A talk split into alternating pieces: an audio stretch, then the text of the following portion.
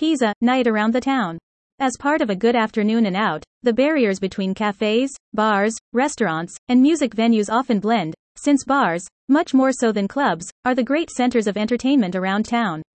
Many bars in Pisa, like much of Italy, offer an aperitivo buffet. At aperitivo time, either for an extra charge or as part of the regular price of a drink, you get a bit of food on the side. Whenever in doubt, just politely ask what the deal is. The aperitivo is a fun way to get your night going, and once you have, there are lots of options for the sort of bar that will suit your taste. Argini e Margini Pisa. A relaxing hangout for Pisa's cultural crowd, this riverside venue offers an interesting music selection and stylish evenings under the stars. Part riverbank bar and part anchored raft, you'll have no problem getting into the vibe between the months of June and September. Since it's outdoors, you can always check if you like the music before entering. Arno Vivo. Named after Pisa's Arno River, this venue is a perfect place to enjoy a dance to live music or DJ sets, along, you guessed it, the River Arno. This popular open air venue operates between June and September and is worth passing by to check out the music before entering since it can be heard from a distance. Bar Macambo. People enjoy Macambo for its ambience, especially when they organize jazz concerts. Known for good wine, but also cocktails, we found it more than pleasant to pass an evening here. Books on the shelves and a warm atmosphere make this haunt a great choice any time of the year. Barrique. It's no secret that Tuscany is a world class wine region. We've worked hard to find restaurants that also serve great wine, but nothing beats a wine bar if you want to try several wines at your own pace.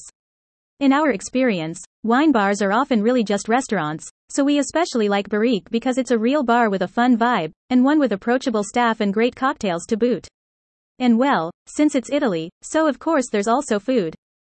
Borderline Club. For those zany dreamers who need to get their groove on each and every weekend, this mainly rock music club is a dream come true. You'll need to get a membership card, ARCI, sometimes, as in the case of Borderline. The extra step of acquiring the ARCI card is well worth the effort, and that step almost always grants you access to places with fewer tourists than places that don't require membership cards. Cafe Albatross.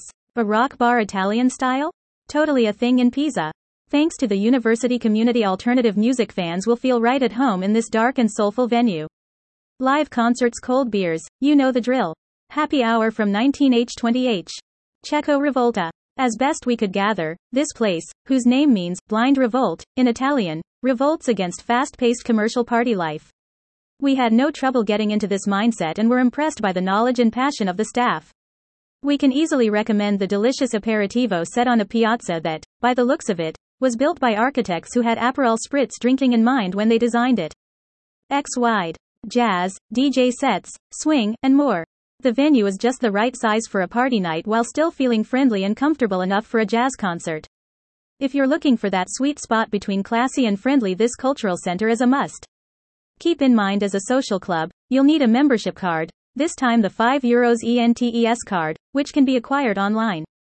Ristoro della Paix. This charming Ristoro is the place to find simple and satisfying flavors if you're not after the bells and whistles of a ristorante. A smaller menu and more affordable prices than a lot of the competition work well for this casual eatery, which, thanks to its open kitchen, makes you feel like you've entered the home kitchen of a gang of Italian foodies. Outdoor seating and a daily menu that focuses on seasonality make this a place to return to.